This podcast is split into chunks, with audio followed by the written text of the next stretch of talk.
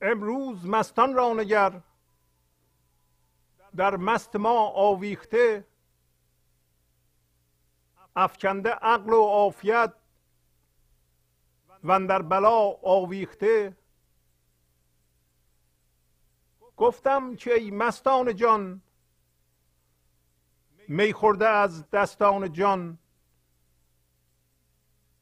ای صد هزاران جان و دل اندر شما آویخته. گفتند شکر الله را. کو جلوه کردیم ماه را. افتاده بودیم از بقا. در قعر لا آویخته. بگریختیم از جور او یک مدتی و از دور او چون دشمنان بودیم ما اندر جفا آویخته جام وفا برداشته کار و دکان بگذاشته و افسردگان بیمزه در کارها آویخته. بنشسته عقل سرمکش با هر که با چشمی است خش بنشسته زاغ دیده کش بر هر کجا آویخته. زین خنبه تلخ و خش گر چاشنی داری بچش. ترک هوا خوشتر بود یا در هوا آویخته. عمری دل من در غمش. آواره شد می جستمش دیدم دل بیچاره را خوش در خدا آویخته. بر دار دنیا ای فتا گر ایمنی برخیز تا. بنمایم آزادانت را و هم تو را آویخته. بر دار ملک جاودان بین کشتگان زنده جان مانند منصور جوان در ارتضا آویخته. عشقا توی سلطان من از بهر من داری بزن. روشن ندارد خانه را قندیل ناآویخته. من خاک پای آن کسم کو دست در مردان زند. جانم غلام آن مسی در کیمیا آویخته. برجه طرب را ساز کن. عیش و سما آغاز کن. خوش نیست آن دف سرنگون. نی بینوا آویخته. دف دل گشاید بسته را. نی جام فزاید خسته را. این دلگشا چون بسته شد وان جام فضا آویخته. امروز دستی برگشا. ایثار کن جان در سخا. با کفر حاتم رست چون بود در سخا آویخته. هست آن سخا چون دام نان اما صفا چون دام جان. کو در سخا آویخته کو در صفا آویخته. باشد سخی چون خایفی. در غار ایثاری شده. صوفی چو بوبکری بود. در مصطفی آویخته. این دل دهد در دلبری. جان هم سپارت بر سری. وان صرف جو چون مشتری. اندر بها آویخته. آن چون نهنگ آیان شده دریا در او حیران شده. وین بحری نو آشنا در آشنا آویخته. گویی که این کار و کیا؟ یا صدق باشد یا ریا؟ آنجا که اشاقند ما صدق و ریا آویخته. شب گشته شاه جهان چشم و چراغ شبروان ای پیش روی چون مهد ماه سما آویخته. من شادمان چون ماه نو. تو جانفضا چون جاه نو. وی در غم تو ماه نو. چون من دوتا آویخته. کوه است جان در معرفت. تن برگ کاهی در صفت. بر برج کی دیده است کس؟ یک کوه را آویخته. از رهروان گردی روان. صحبت ببر از دیگران. ورنی بمانی مبتلا. در مبتلا آویخته. جان عزیزان گشته خون. تا عاقبت چون است چون. از بدگمانی سرنگون. در انتها آویخته چون دید جان پاکشان آن تخم که اول کاشت جان واگشت فکر از انتها. در ابتدا آویخته اصل ندا از دل بود. در کوه تن افتد صدا. خاموش رو در اصل کن. ای در صدا آویخته. گفت زبان کبر آورد. کبرت نیازت را خورد. شو تو ز کبر خود جدا. در کبریا آویخته. ای شمس تبریزی برا. از سوی شرق کبریا. جانها ز تو چون ذره ها اندر زیا آویخته. با سلام و احوال پرسی برنامه گنج حضور امروز رو با غزل شماره 2275 از دیوان شمس مولانا شروع می کنم امروز مستان را نگر. در مست ما آویخته. افکنده عقل و عافیت. و در بلا آویخته.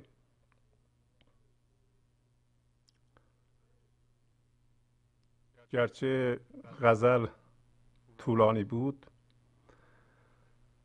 ولی همطور که می‌دونید وقتی غزلی 29 خطه این غزل هست. حتما غزل حال و شور کاملی داره و هم جامع است. بنابراین غزل حاوی نکات بسیار نقض و مفید برای کسانی است که می‌خوان زنده بشن به گنج حضور. و علاوه بر این اگر ما دقت کنیم شاید یک تغییر مسیرهایی در زندگیمون همین امروز به وجود بیاریم که در طول زمان تاثیر بسیار بسیار مفید و سودمندی خواهد گذاشت در کیفیت زندگیمون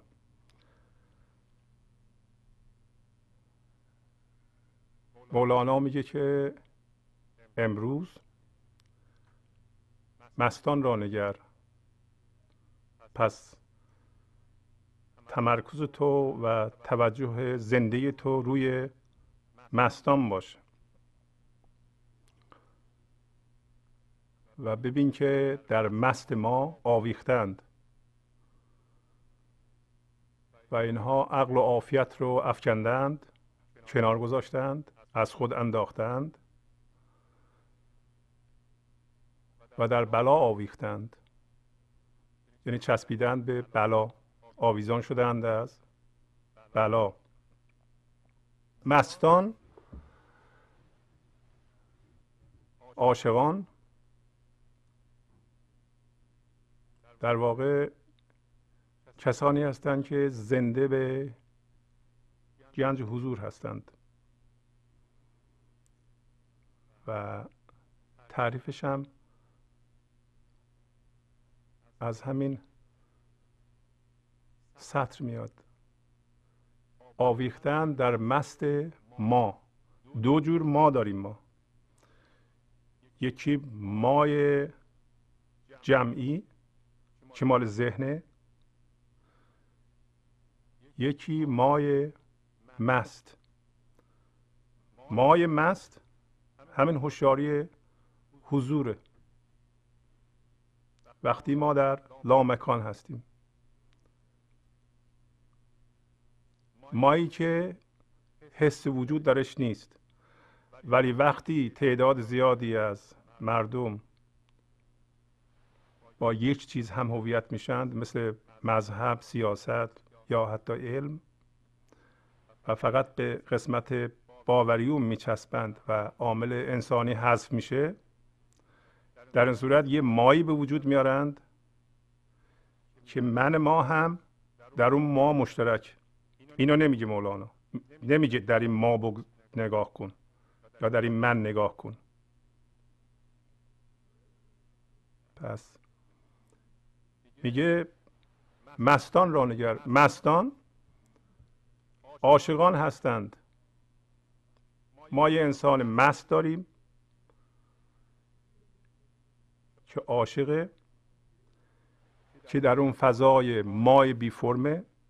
بنابراین وقتی به انسان دیگه نگاه می‌کنه بی فرمی و بی نقشی خودشو در اون می‌بینه. و انسان دیگر رو به صورت دیگر نمی‌بینه. به صورت یک باشنده جدا نمی‌بینه. برای اینکه در اون فضای مای بی فرمه. در اون فضای مای مسته.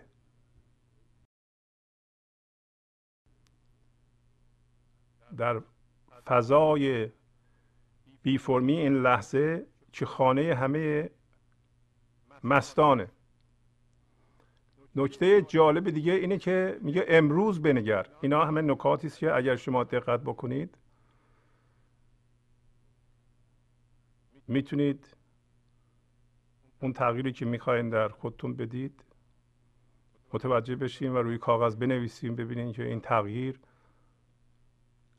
چجوری منعکس میشه در فکر و عمل شما در امروز. یکیش همین امروزه.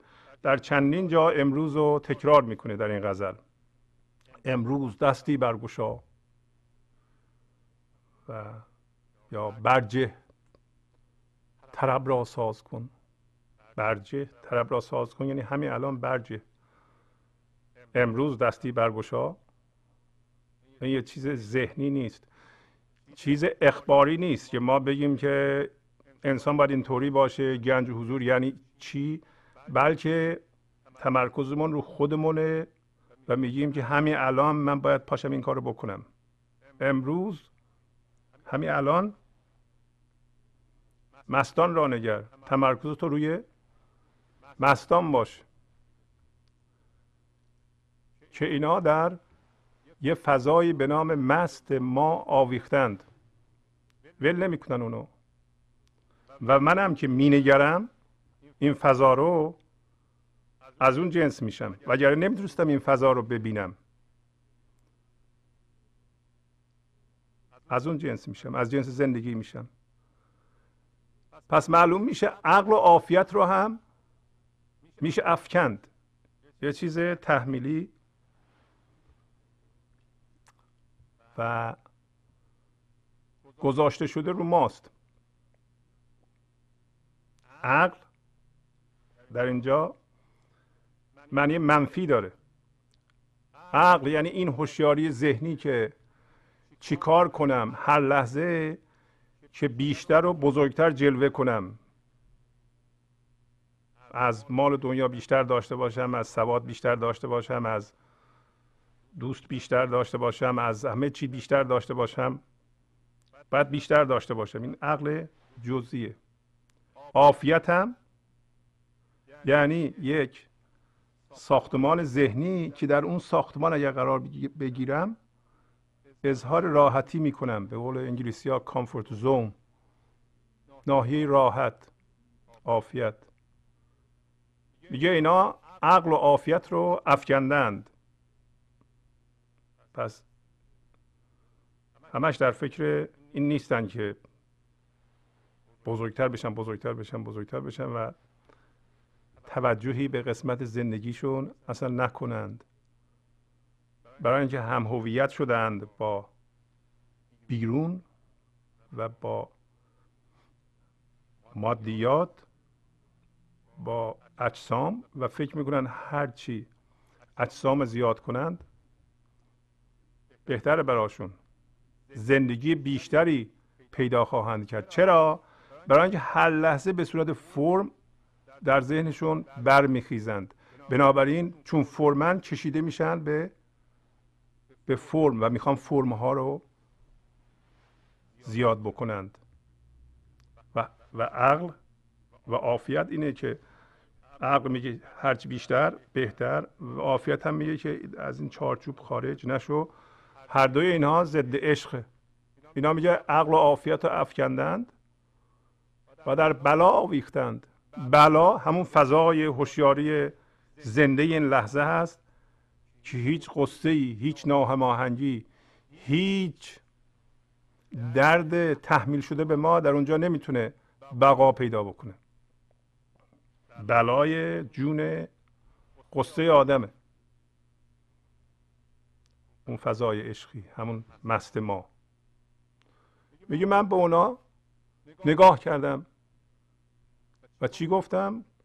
گفتم که ای مستان جان می خورده از دستان جان ای صد هزاران جان و دل اندر شما آویخته. بهش گفتم که ای انسان هایی که مست جان هستید مست اصیل هستید. مست از ذات زندگی هستید. مست از می نیستین که از اجسام به صورت مصنوعی می‌خوایم بگیرید. و از دستان جان میخورده اید. از دستان جان میخورده اید یعنی هم از دستان جان میخورده اید. دستان به معنی افسانه و اون می که اون شعوری که اون خردی که تو هم با شیرینی و زندگی از طرف خدا میاد. از اون می خوردید شما. و ای صد هزاران جان و دل اندر شما آویخته. و چقدر جان دارین شما چقدر زندگی دارین شما. و اونا ببینید چی گفتند. گفتند شکر الله را کو جلوه کردیم ماه را. افتاده بودیم از بقا در غر لا آویخته.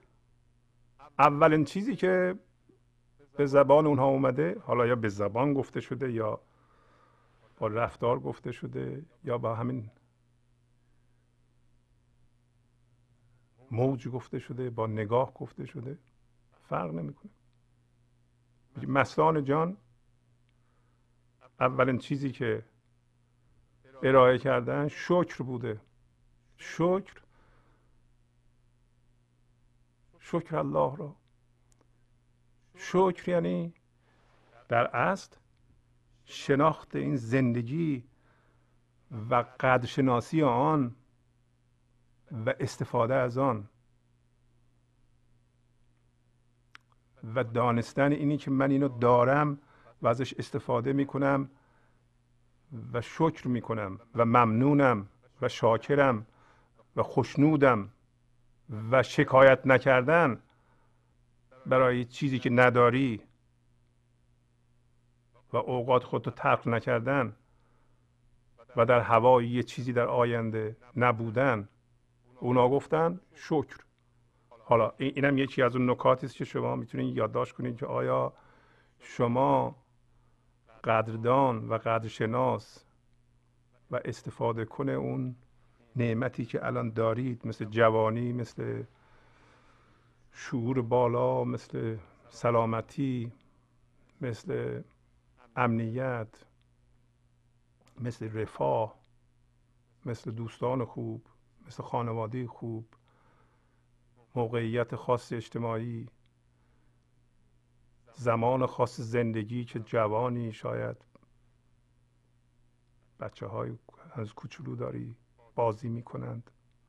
آیا شما اینا رو می‌دونی قدرش رو اونا گفتن شکر یعنی می‌دونیم ما. و گفت که که جلوه کرده این هوشیاری رو به ما که ما ببینیم. که اول نمی‌دیدیم. ما افتاده بودیم از بقا از وجود افتاده بودیم. مثلا وجود نداشتیم مرده بودیم. در قعر لا آویخته در اعماق نفی و انکار و ستیزه با زندگی آویخته بودیم ما. چسبیده بودیم. این حالت خیلی از انسان ها در روی زمین فعلا. چسبیدن به لا. یعنی این لحظه زندگی می‌خواد از شما عبور بکنه خودش رو بیان کنه و برکاتش رو به تن و جان شما بریزه به ذهن شما بریزه. شما میگید نه با ستیزه. چرا؟ به خاطر اینکه من داریم فقط. صرف من داشتن یعنی ستیزه با زندگی در این لحظه. ما میگه اینطوری بودیم. مولانا قدم به قدم ما را جلو می‌بره. به که اینطوری نیست که اونهایی که به حضور رسیدن از اول در حضور کامل بودند و هیچ کار نکردن رو خودشون. میگه نه. اون مستان گفتن که ما از بقا افتاده بودیم. و در قعر نفی و انکار زندگی گیر کرده بودیم. و یه مدتی گریختیم از جور او. وقتی ما انکار می‌کنیم این لحظه و موازی با این لحظه در زندگی نیستیم. موازی با این لحظه در زندگی نیستیم. یعنی چی؟ یعنی با اتفاق این لحظه میستیزیم. نمیپذیریم. پس از این لحظه میگریزیم. این لحظه رو انکار می‌کنیم. میگریزیم یعنی میگیم نگو به یادم نیار. من نمی‌خوام این چیزا یادم بیاد. یا فرار می‌کنیم به یه فکر دیگه. فعلا. فکر می‌کنیم این کار خوبیه. ولی امروز ما یاد می‌گیریم که ما باید روبرو بشیم با مسئله شما باید وایستیم به مسئلهتون نگاه کنید نترسید و وقتی نگاه می‌کنید خواهید دید که مسئله ذوب میشه. وقتی نگاه می‌کنید فرار نکردین منطبق و اصلتون هستید نور خردتون روی مسئلهتون میفته می‌تونین حلش کنید. بگریختیم از جور او یک مدتی و از دور او یه مدتی قافل بودیم. از جور او گریختیم. دقت کنید بازم میگه جور او. پس مولانا به این معتقد نیست اصلا من وجود داره. جور هم جور اونه و و شمایی وجود نداره. اگر شما الان زجر می‌کشید به خاطر اینکه این حضور ایزدی می‌خواد این تجربه رو بکنه.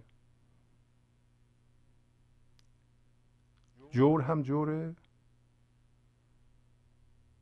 اونه. این فهمیدن چقدری سخته. میگه که یه مدتی از جور او بگریختیم. از اینکه با اون منطبق نبودیم با اون یکی نبودیم بنابراین به دور او میچرخیدیم. همش ما دور او میچرخیم. نمی‌تونیم نچرخیم. ولی به صورت فرم. تا متوجه بشیم که از جنس اون هستیم. بعد اون موقع میگیم ما مثل دشمنان بودیم ما. ما نسبت به همدیگه مثل دشمنان بودیم. یعنی به همدیگه مثل دشمن نگاه می‌کردیم. و آویخته از جفا بودیم.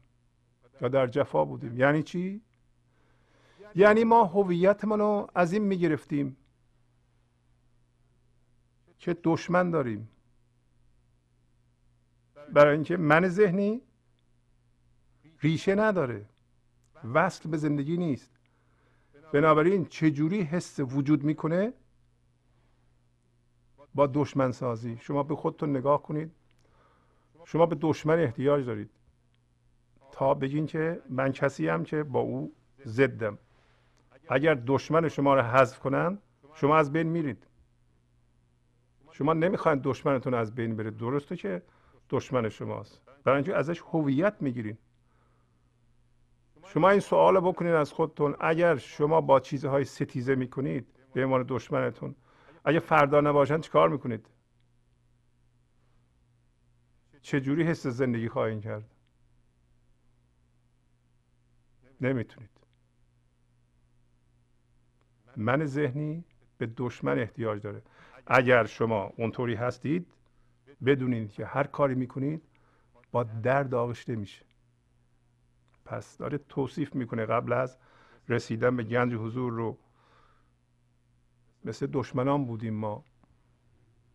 نسبت به هم دیگه شما به خودتون نگاه کنید.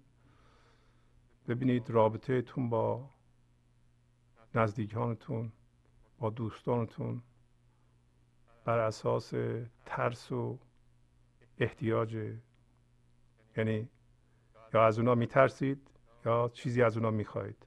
یا گاهی اوقات هر دو با هم هم میترسید هم چیزی از اونا می‌خواهید. شما عشق ندارید. مثل دشمنان هستیم با هم. دشمنان هم همینطور هستن. بنابراین در جفا آویخته اید. چارش جام وفا برداشته کار و دکان بگذاشته و افسردگان بیمزه در کارها آویخته. ما جام وفا رو میگه برداشتیم. هنوز اون گروه مستان دارن حرف می‌زنن. میگه من به اونا گفتم چجوری صد هزاران جان و دل در شما آویخته؟ چجوری نمه زندگی دارین؟ دارن اونا توضیح میدن. جام وفا رو ما برداشتیم. یه دفعه متوجه شدیم که ما نباید به جفا آویزون بشیم. نباید به من بچسبیم. نباید به خودنمایی و خود بزرگ کردن و نمایش دادن اون بچسبیم. بنابراین یه خورده هوشیاری حضور در ما پیدا شد. یعنی این لحظه که به عنوان فرم ذهنی یا یه فکر در ذهنم برمیخیزم و لحظه بعدم برمیخیزم لحظه بعدم برمیخیزم یک دفعه اینطوری نبود دیگه. یه فاصله افتاد و یک جام وفا به معشوق دیدن معشوق در من پدید اومد و اون جامو برداشتم دیگه. بل نکردم. یعنی چشم ما از روی معشوق بر نداشتم دوباره برم به فرم یا به صورت فرم ذهنی بر بخیزم. و کار و دکان رو رها کردیم. کار و دکان منظوری نیست که ما شغلمون رو ول کنیم و بریم خونه بشینیم و بگیم که لازم نیست دیگه کار بکنیم. نه. کار و دکان بگذاشته یعنی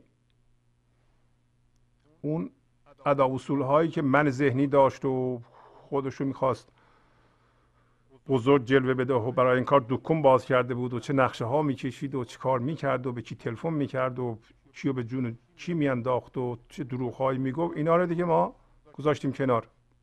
اینا همین کار دکون من ذهنیه. دوباره تاکید کنم اگر کسی کار نمی‌کنه بیکاره و اینو جزو عرفان می‌دونه اشتباه می‌کنه. برای اینکه یکی از ابزارهای من ذهنی همین تنبلیه.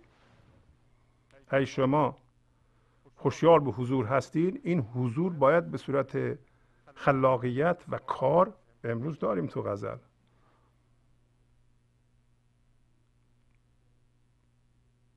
که میگه شما باید دفعتون رو بزنید. اجازه بدین نیتون زده بشه نیتون به وسیله نایی زده میشه به وسیله معشوق زده میشه.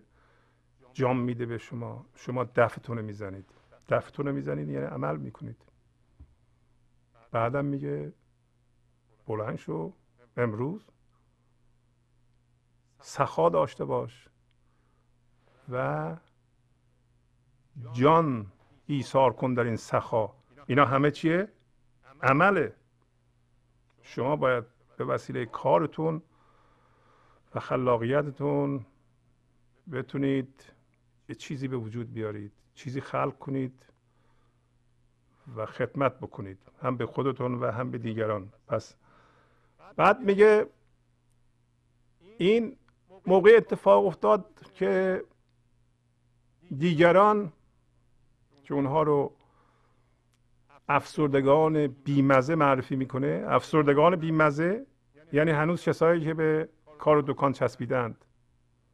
در کارها آویخته در حالی که جمع هنوز به صورت افسرده و بیمزه هنوز به اون کارها چسبیدند اون کارهای مذبوحانه که خودشون رو بزرگ نشون بدن ما جام وفا رو ول نکردیم. کار دکان ما هم از اونا تقلید نکردیم دیگه. اینطوری نبود که ما این این جام وفا رو برداریم یه جوره بنوشیم یه معشوق رو دیدیم بعدم فردا بریم بگیم خب که همه خلق الله این کارا رو می‌کنه ما می‌کنیم دیگه. اگه مردم دروغ میگن مردم در بازار زرنگن خب ما هم باید همین کارا بکنیم دیگه. نمیشه که ما نکنیم. نه اونطوری نبود. خب ما دنبال افسردگان بیمزه نرفتیم. برای اینکه دیگه دیده بودیم که اونا هم افسردند هم بیمزه هستند. زندگیشون مزه نداره. بعد یه موضوع دیگه رو مطرح می‌کنه. میگه که ما این هم متوجه شدیم که بنشسته عقل سرمکش با هر که با چشمیست خش بنشسته زاغ دیده کش بر هر کجا آویخته. عقل جزئی منفی در جهان یعنی اینکه همون عقل جزئی که ما داریم میگه که من چیکار کنم که بیشتر از همه داشته باشم و تمام فکر و ذکرش و توجه زنده زندگیش به اینه بنابراین هر لحظه فرم میشه. اگه اینا رو جمع کنیم در روی کره زمین یه فضایی به وجود میاد که این فضا همین عقل جزئی کل این عقل سرمکش عقل جزئی منم نماینده اونه. بنابراین هیچ موقع من وجود نداره. یا شما رو اون عقل منفی بزرگ زندگی می‌کنه که شما نماینده اون هستید یا نه زندگی زندگی می‌کنه شما رو. شما از جنس زندگی هستید. اون عقل منفی جزئی بزرگ که در روی کره زمین به صورت پارازیت زندگی می‌کنه و پر از درد و پر از هم هویت شدگیه گاهی اوقات میگیم دیو شیطان که من ذهنی منم نماینده اونه. میگه من اونو هم دیدم. که این عقل نشسته سرمه می‌کشه به چشم با هر کسی که با یه چشمی خوشه با یه دیدی خوشه با یه دیدی هم هویت شده. مثل ما که یه دید خاصی داریم میگیم هم این دیگه بهترین دید جهانه. چه مذهبی باشه چه سیاسی باشه چه علمی باشه چه اجتماعی باشه چه اقتصادی باشه. این دیگه این ملغمه که من درست کردم بهترینه. برای اینکه من درست کردم و منم توشه منم خودم باش هم هویت شدم. اون داره سرمه می‌کشه که من بگم آره آره. هر لحظه منو تقویت می‌کنه. که چشام؟ بهترین منو ببینه. بنشسته عقل سرمکش با هر کی با چشمی است خش. بنشسته زاغ دیده کش. این زاغ هم می‌دونین که کجا زندگی می‌کنه. زاغ. پرنده است که با لجنزار و اینا سر کار داره. و میگه هرچی رو که می‌بینه به سوش کشیده میشه یا به سوش می‌کشه.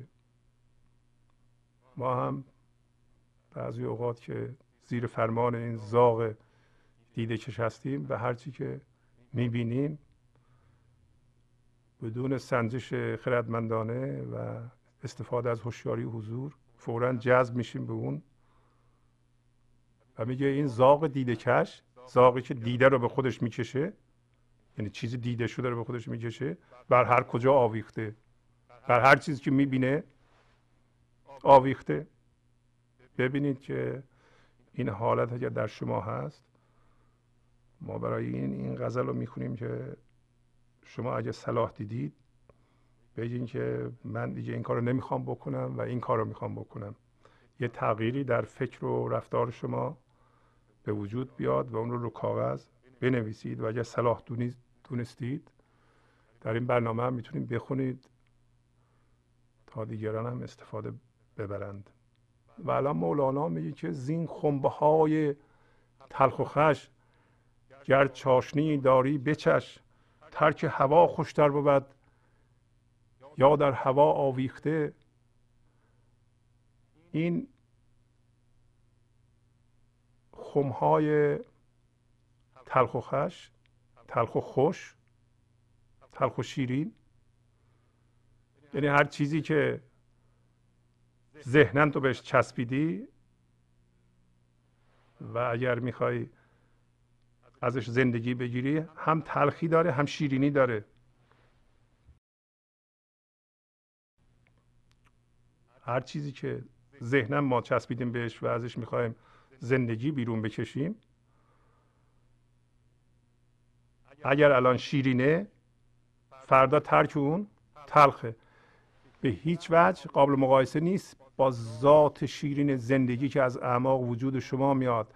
و از ورای ذهن میاد. این شادی و این عشق و این زیبایی و این آرامش که در ذات ما وجود داره از ورای ذهن میاد و از خود شما میاد. از خنبه های تلخ و خوش نمیاد. هر چیز مادی که ازش شما شیرینی می‌کشید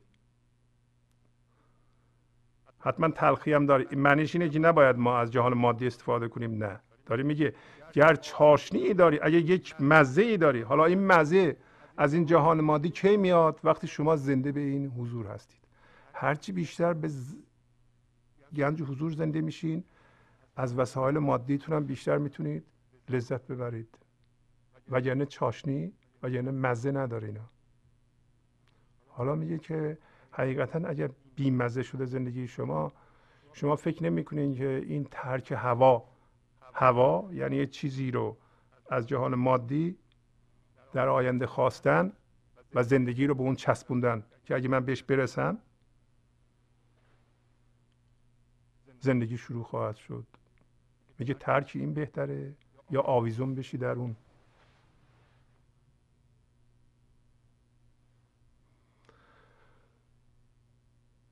عمری دل من در غمش آواره شد می جستمش دیدم دل بیچاره را خوش در خدا آویخته.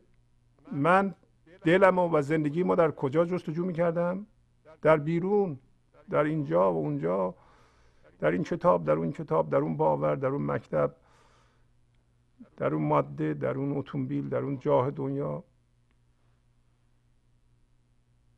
آواره شده بود. معشوق رو در اونا جستجو می‌کردم. بعد یه دفعه متوجه شدم که دل من بیچاره از قبل با خدا بوده. و این نشانگر اینه که ما در اثر جستجوست که معشوق رو گم می‌کنیم یا گم کرده ایم آواره شده ایم این آوارگی ما در جهان مادی به این علته که خدا رو در همین متعلقات جستجو می‌کنیم. خدا رو در فرم جستجو می‌کنیم. و یه دفعه ما هنوز اون مستان دارن حرف می‌زنن. ما متوجه شدیم که این دل ما از قبل با خدا بوده. ما اصل ما با خدا بوده. اصل ما زنده به خدا بوده و ما با رفتن به جهان فرم ها و آواره شدن در آنها ما سرگردان شده بودیم. اینم متوجه شدیم. و الان میگه که ای جوان اگر در خانه دنیا تو حس ایمنی می‌کنی بذار به تو و به کسایی که حس آزادی می‌کنند در خانه دنیا نشون بدم که اینا آویخته به دار دنیا هستند. دار به تو معنی هست یعنی هم خانه است هم دار. بر دار دنیا ای فتا گر ایمنی برخیز تا. بنمایم آزادانت را و هم تو را آویخته. بر دار ملک جاودان بین کشتگان زندجان مانند منصور جوان. در ارتضا آویخته عشقا توی سلطان من. از بحر من داری بزن. روشن ندارد خانه را. قندیل ناآویخته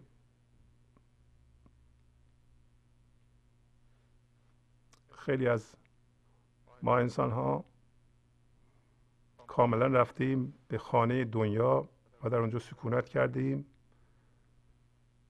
هیچ لحظه از زندگی نیست که به صورت زندگی بر بخیزیم به صورت فرم ذهنی برمیخیزیم از لحظه و بنابراین در خانه ذهن زندانی شدیم و چیزها رو اونجا جفت و جور می‌کنیم. همسرم باید اینطوری بشه بچه هم باید اینطوری بشن بیزینس هم باید اینطوری بشه اون یکی باید اینطوری بشه اینا رو هی جابجا جا می‌کنیم و فکر می‌کنیم اگه اینطوری بشه دیگه حس ایمنی می‌کنیم.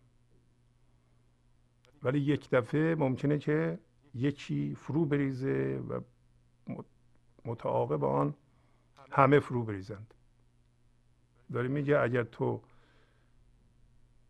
از اون جور انسان ها هستی ای جوان بذار به تو نشون بدم که تو آویزان به دار هستی. کسی که آویزان به داره دارن خفش می‌کنن اینکه نمی‌تونه صحبت از آزادی بزنه و صحبت از امنیت بزنه و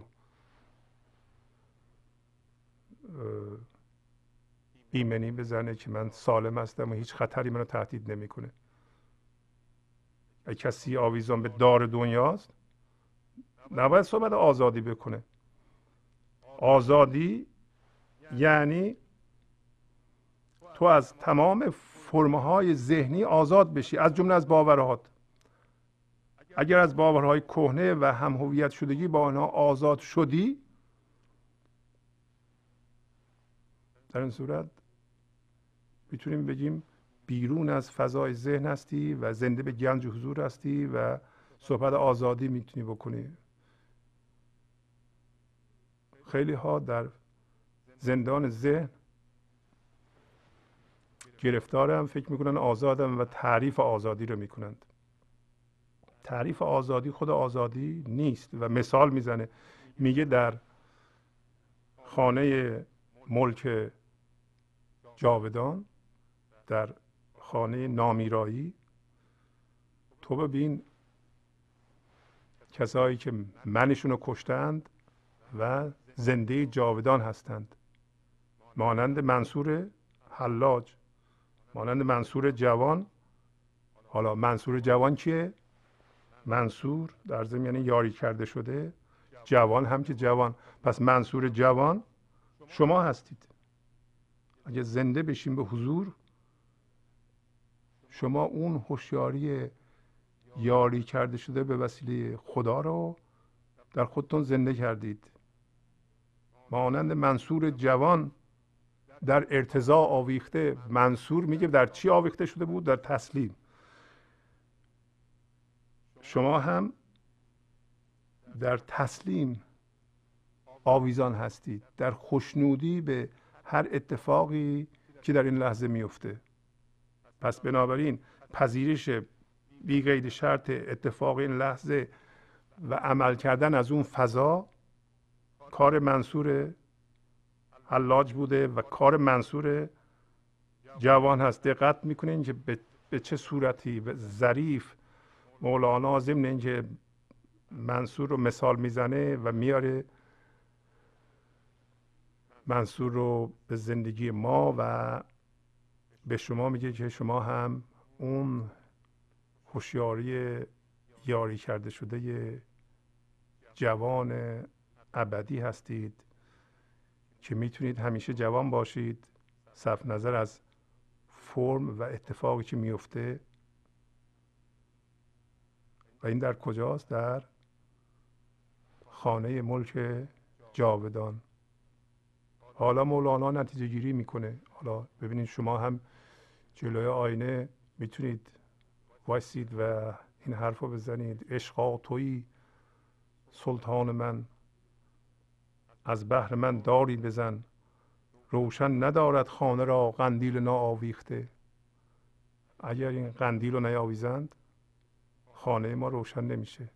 اگر من ما را نیاویزند در این صورت این گنج حضور از ما بیان نمیشه و روشن نمیشه خانه ما. خانه ما همین دید درونی ماست. خانه ذهن ماست. خانه بدن ماست. اگر قندیل ما آویخته نشه من ذهنی آویخته نشه یعنی من ذهنی بیکار نشه از کار برکنار نشه بازنشسته نشه از تخت نیفته این تاغوت به اصطلاح و این فرمانروای پوشالی دیکتاتور چجوری زندگی برکتش و نورش رو به جسم ما بتابونه به فکر ما بتابونه؟ نمی‌ذاره این. پس میگه عشقا توی سلطان من. عشق همین فضای مای جمعیه. عشق موقعی در ما به وجود اومده که شما خودتون رو در دیگران ببینید. وقتی حس کنید که نور زندگی و هوشیاری زندگی و زندگی زنده زندگی در اعماق وجود شما جوشید و از ذرات وجود شما بیان میشه و در نوسان میشه و شادیش حس میشه و از درون و این پخش میشه.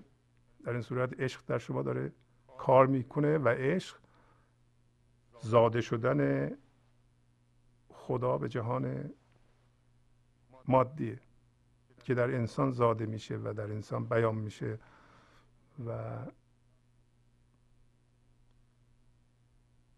حالا شما به اون بگین که تو سلطان منی. حقیقتا تو سلطانی نه این من ذهنی. و من از جنس تو هستم و برای این من من یه داری بزن. چون اینا از کار بیکار نکنی خونه من نورانی نمیشه. مولانا در اینجا ما رو راهنمایی می‌کنه که چی می‌خواسته بگه. میگه من خاک پای آن کسم کو دست در مردان زند. جانم غلام آن مسی در کیمیا آویخته. برجه طرب را ساز کن. عیش و سما آغاز کن. خوش نیست آن دف سرنگون نی بینوا آویخته. دف دل گشاید بسته را نی جان فزاید خسته را. این دلگشاد چون بسته شد وان جان فضا آویخته. میگه که ما مسی هستیم که می‌خوایم طلا بشیم. یعنی ما انسان ها ناخالصی داریم. پس میگه من خاک پای و کسی هستم که دست در این مردان مست می‌زنه. در انسان های مست می‌زنه. کو دست در مردان زند. و جانم غلام مسی که آویزان میشه محکم از کیمیا. اگر ما مس هستیم به کیمیای معشوق اگر آویزون بشیم یعنی چشمون از روی اون بر نداریم بالاخره اون ما رو به زر تبدیل خواهد کرد. حواستون باشه ما کیمیا نمیشیم. کیمیا هم یه چیز افسانه ای کیمیا یه ماده افسانه ای بود که قرار بود کشف بشه که اگر به مس بزنند طلا بشه. و حالا در اینجا مولانا این تمثیل رو به کار می‌گیره. که ما مسا دست می‌زنیم به چی؟ کیمیا میگه مهم نیست که چقدر نقص داریم بلکه چشممون روی کیمیا هست یا نه. کیمیا معشوقه. حالا ما می‌خوایم زر بشیم در زمین. ما هیچ موقع معشوق نمیشیم. ما زر خواهیم شد و راه رو نشون میده. حالا همین الان برخیز و تراب را ساز کن. آغاز کن به چی؟ به عیش و به زندگی و به شادی و سما. سما یعنی گوش دادن به حق به, به زندگی. حالا این حرکتی که ما میرقصیم در سما به این علتی که هوشیاری زندگی از طرف زندگی در ما بیان میشه. حالا اون حالات بیرونی به خاطر رقص درونیه. درون شما میرقصه. و سما در اصل یعنی گوش کردن به با گوش دل به معشوق. و حالا میگه که این دف شما فرض کنید یه دفی داریم ما یه نی حالا نی بینوا رو یعنی بدون نوا رو هم بدون نوا هم بینوا رو آویزون کردیم از دیوار نمی‌زنیم. دف هم گذاشتیم سرنگون نمی‌زنیم. حالا این دف تمام سیستم عملیاتی ماست. مثل فکرامون مثل عملمون مثل هیجاناتمون مثل زندگی زندهیمون و جوشانمون. دف سمبل اونه. نی هم یه طرف لب معشوقه. وقتی زده میشه در جانمان ما زده میشیم در جانمان. زندگی افسوده میشه میگه. میگه که حیف نیست که این نی شما زده نشه. چرا زده نمیشه نی ما؟ برای اینکه ما از بس گره درش به وجود آوردیم بستی مثلا نیو. معشوق می‌خواد نی ما رو بزنه. ما پر از گره کردیم. با مقاومت. با مقاومت در هر لحظه به هر چیزی. با انکار زندگی. میگه که حواست باش عمل بیدار تو که این عمل بیدار؟ وقتی که معشوق نی ما رو می‌زنه و ما شروع می‌کنیم به دفع خودمون رو زدن. دفع خود ما عمل ماست. این دفع جان بسته رو باز می‌کنه. دیدی چه جوری ما بسته شدیم از فشار زندگی؟ عمل کردن با آهنگ اون نی با جمع فضایی اون نی که پایین اسمشو می‌ذاره نصار جان. در سخا. دل بسته ما رو باز می‌کنه. پس ما باید اجازه بدیم که این نیمون به وسیله معشوق زده بشه و دفمون رو خودمون بزنیم. یعنی عمل کنیم با آهنگ اون نی و بدونیم که خوش نیست این دف سرنگون نی بینوا آویخته میگه دف دل گشاید بسته را دف دل بسته رو باز می‌کنه. نی به جان بی جان جان اضافه می‌کنه. حالا از شما این سوالا می‌کنه. این دلگشا چون بسته شد؟ یعنی این دفع شما که دلتون رو باز می‌کنه چجوری بسته شد؟ وان جان فضا آویخته و اون نی شما آویزان بیکار افتاده. از شما سوال می‌کنه. امروز دستی برگشا. ایثار کن جان در سخا. با کفر حاتم رست چون بود در سخا آویخته. هستان سخا چون دام نان. اما صفا چون دام جان. کو در سخا آویخته کو در صفا آویخته. پس مولانا امروز به ما یادآوری کرد که نی جان شما به وسیله معشوق نواخته میشه و دفع شما هم زده میشه. نزار این نی جان فضا و دفع دلگشا. در تو بیکار بیفته. و اگر اینا به کار بیفتند در تو جان زنده میشه. و جان رو ایثار کن در سخا. و امروز میگه دوباره امروز اومد همه الان دستی برگشا. دستتو باز کن. یعنی عمل کن. و در بخشش جان را ببخش. نه مال را. جان بخشیدن. یکیش اینه که تو مزایقه نکنی که زندگی ببخشی. زندگی دیگران رو زنده بکنی. دومیش اینه که در خودت منها رو رها کنی. هر موقع ما یه قسمتی از منمون رو رها می‌کنیم در ما زندگی تولید میشه.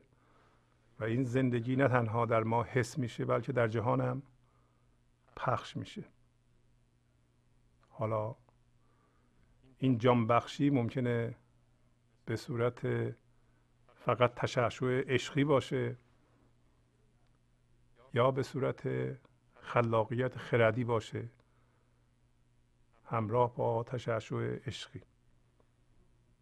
پس میگه که حاتم رو به یادت بیارم که حاتم با وجود کفرش رستگار شد برای اینکه آویخته بود در سخا. اما میگه که دو جور سخا هست.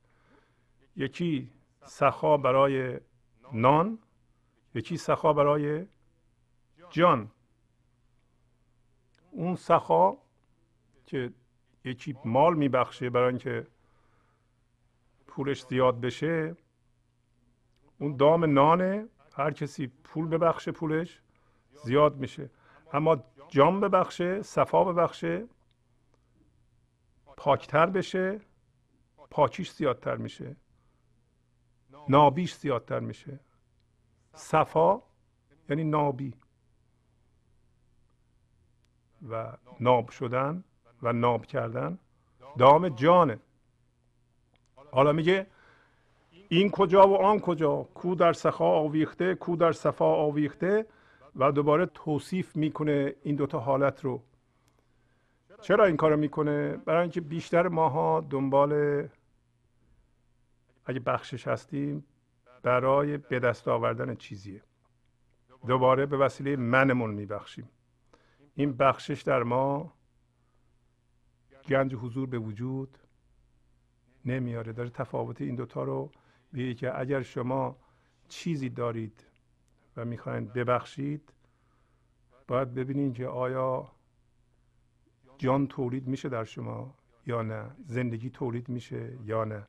یا شما فقط اینو میبخشید که چیزی بیشتری یا بزرگتری به دست بیارید. اینو داره توضیح میده. یه باشد سخی چون خایفی در غار ایثاری شده صوفی چو بوبکری بود. در مصطفی آویخته این دل دهد در دلبری جان هم سپارت بر سری وان صرف جو چون مشتری اندر بها آویخته. روشنه. یه سخاوتمند مادی ما سخاوتمند مادی هم بعضی موقع نیستیم. مثل یک خایفی است. خایف یعنی ترسان.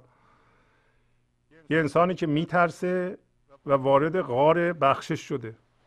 که ترسش رو درمان بکنه. پس پس بنیانش ترسه. در حالتی که صوفی شبیه ابوبکر که در حضرت رسول آویخته. پس در اینجا مصطفی رمز گنج حضور و ابوبکر رمز انسان که باید آویخته بشه به هوشیاری حضور خدایی.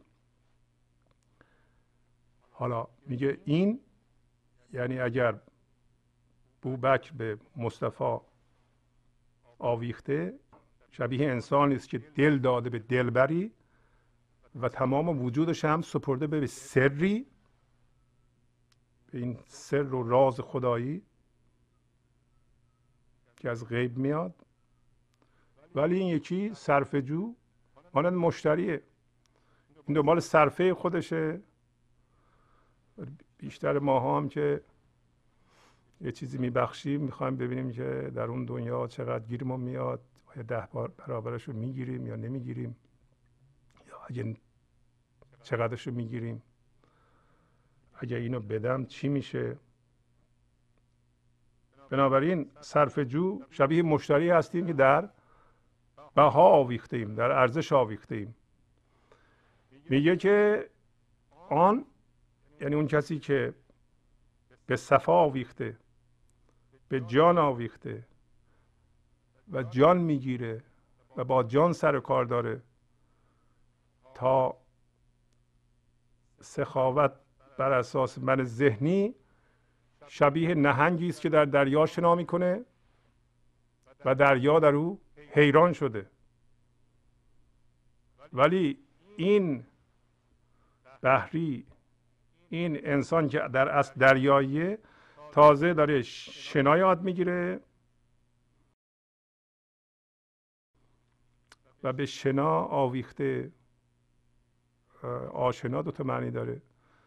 این بحری ناآشنا در آشنا آویخته یعنی اینکه ما بحری ما که دریایی هستیم؟ دریا یعنی اون فضایی که همه چی از اونجا میاد. دریای در واقع بیکران هستی. لامکان فضای زنده همه امکانات. و ما اونجایی هستیم. ما خانه من اونجاست. مثل اون عاشقان که گفت اونجا زندگی می‌کنند. در مستان ما. درسته که ما بحری هستیم ولی شنا یادمون رفته تازه شروع کردیم به شنا یاد گرفتن و به شنای ناشیانه خودمون چسبیدیم. ولی حواسمون نیست که ما در اصل شنا بلدیم. علت این که شنا یادمون رفته این که ما به آشنا چسبیدیم. یعنی به چیزهای آشنا از چیزهای پیش یاد گرفته چسبیده ایم.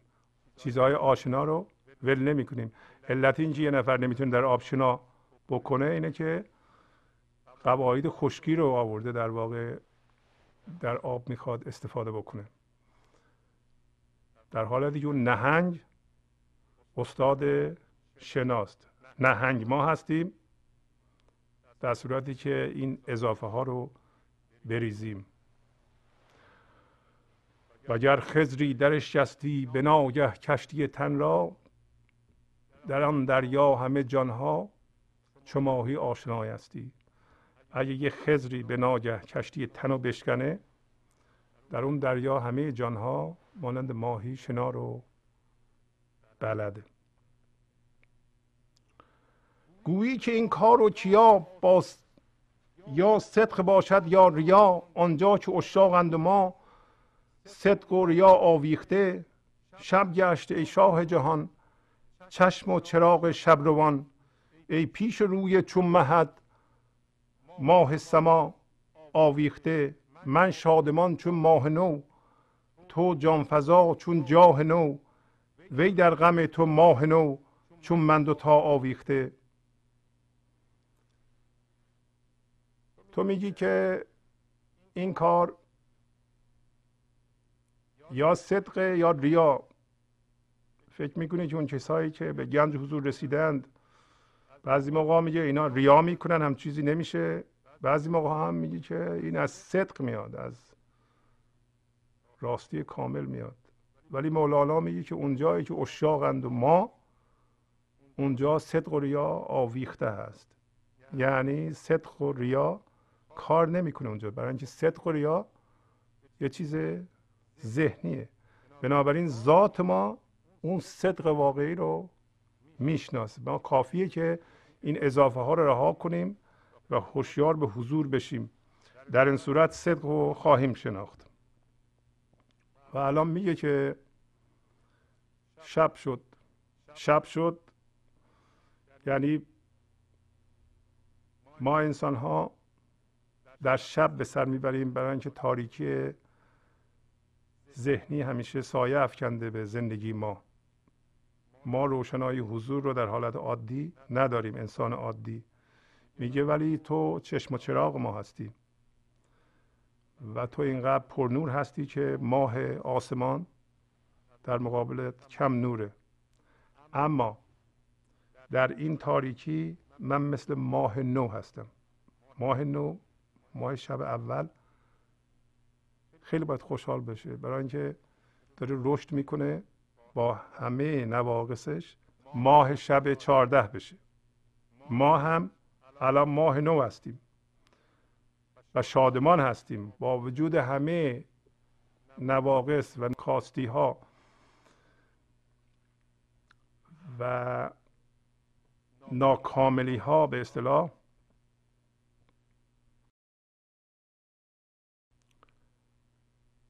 ما شادمان هستیم.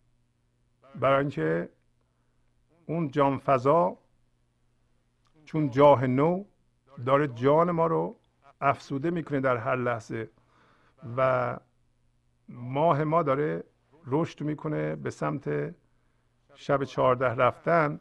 ولی ما می‌دونیم که این شب چهارده واقعا شب چهارده نیست انتها نداره این زیاد شدن روشنایی ما. برای همین میگه که من شادمان هستم. شما هم باید شادمان باشید.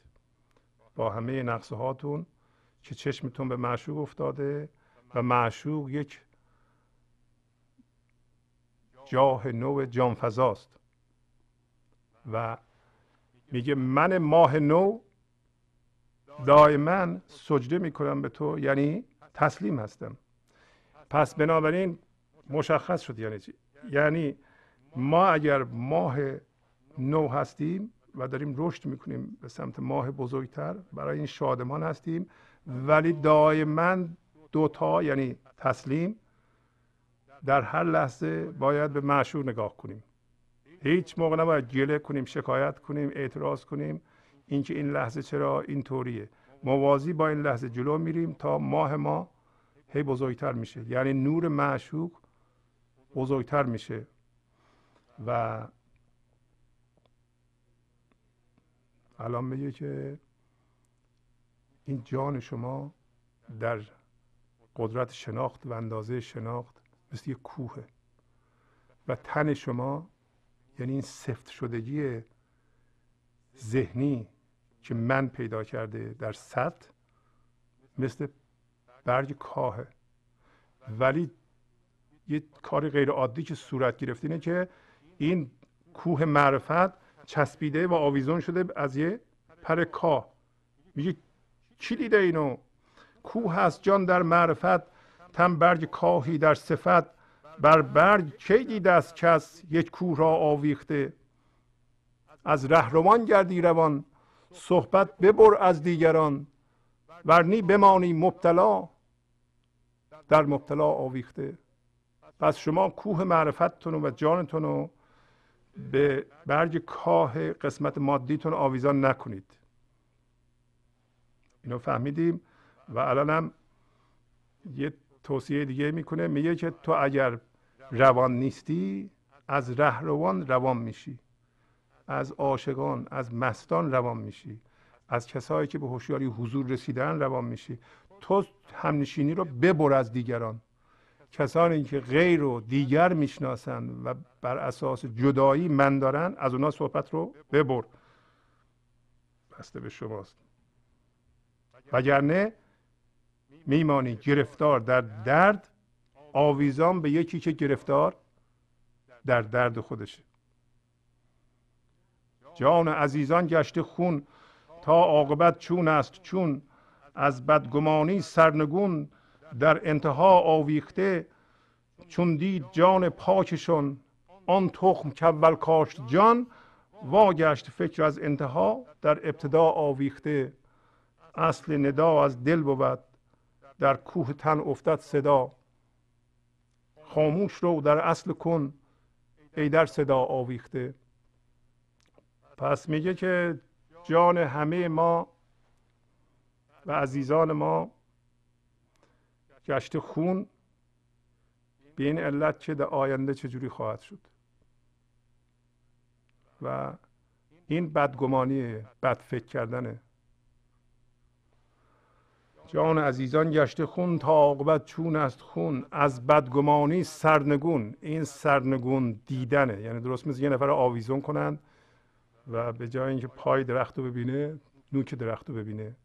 ما چیزها رو عوضی می‌بینیم.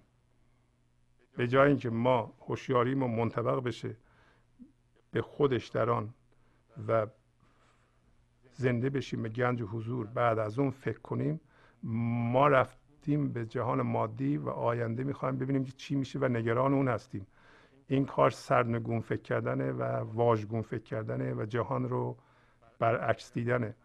و الان به شما میگه که وقتی جان پاک ما جان پاک ما موقعی به وجود میاد که یک لحظه این تسلسل فکری قطع بشه و ما ذهنمون رو خاموش کنیم و این پرده پندار دریده بشه و اصل ما خودشون نشون بده از زیر اون. وقتی جان پاکشو میگه اون تخمی که اول کاشته شده بود دید؟ تخمی که اول کاشته شده تخم حضور تخم جان ماست. در این صورت اون فکر وا میگرده بر میگرده از انتها و منطبق میشه هوشیاری روی خودش و هوشیاری از خودش در ما آگاه میشه و این تعریف گنج حضوره و ما از این ترسه های واهی و این من و این هوا و حرس رها میشیم. و الان میگه واگشت. فکر از انتها در ابتدا آویخته و الان به شما میگه که وقتی ما میریم کوه که تن ما شبیه کوهه یه ندا داریم یعنی یک میگیم مثلا هوی. یک دفعه بعد از 20 ثانیه یا 10 ثانیه یه صدایی میشنویم درست بازگشت اونو. اون صداست یا گاهی اوقات صدا به معنی انکاس میگه که اصل انرژی اصل بیان از اعماق وجود شما میاد. در کوه ذهن شما صدا و همهمه منعکس میشه و شما دنبال این همهمه و صدا میرین. دنبال این انعکاس میرین. اصل ندا از دل بود در کوه تن افتد صدا. تو خاموش کن ذهنو. برو به اصل باش. اصل کن باش و اصل باش یعنی همون کن فیکون کن فیکون یعنی باش پس می باشد. به انسان گفتم باش پس انسان می باشد. این معنیش اینه که به انسان گفتند سکون. باش یعنی تو از جنس زندگی هستی. همین زندگی باش بدون اینکه بری به ذهنت و من بسازی و برای خودت فکر کنی بذار من از طریق تو فکر کنم. بذار من بیان کنم. تو فقط باش. و ما این باشیدن رو از دست دادیم. تو خاموش برو به اصل باشیدن و بودن که هستی اون که زندگیه و زندگی توست و اصل توست. خاموش رو در اصل کن. ای در صدا آویخته ای در انعکاس. و انعکاس که هر لحظه فکری در ذهنتون بلند میشه این همون انعکاس. اگر این خاموش بشه چی میمونه؟ همین کن همین باش. اینکه در فارسی میگن کن فیکون یعنی زیر و رو شدن. به این دلیل که شما وقتی می‌باشی یعنی سکون هستی هرچی که به وجود میاد زودی کن فیکون یعنی زیر و رو میشه و شما هم می‌ذاریم بره. هر اتفاق این لحظه میفته زیر و رو میشه. هر فکری می‌کنید ارزشش از دست میده. برای اینکه این اصل کن و باش برای شما اصله. نه این فکرهایی که می‌کنید نه چیزهایی که دیگران میدن نه باورهای قدیمی نه اتفاقات نه رویدادها نه هیچ چیز دیگه. این اصل باش اصل شماست و اینو حفظ می‌کنید. خاموش رو در اصل کن ای در صدا آویخته. شما ببینید در صدا آویزون شده این یا نه. اگه شده این خاموش کنید ذهن رو. بریم به اصل خودتون که اصل باشه. و الان میگه گفت زبان کبر آورد. کبرت نیازت را خورد. شو تو ز کبر خود جدا در کبریا آویخته. ای شمس تبریزی برا از سوی شرق کبریا. جانها ز تو چون ذره ها اندر زیا آویخته. پس این زبان که کار می‌کنه؟ زبان کبر میاره. کبر یعنی هر لحظه ما می‌خوایم یه خودی بسازیم و اونو به مرض نمایش بذاریم. خودنمایی کنیم. و این نیاز می‌خوره. این از اون سکون کم می‌کنه. از اون باش کم می‌کنه. نیاز در اینجا مثل راز و نیاز یعنی از اصلت و از زندگیت می‌خوره. تو از این کبر جدا بشو.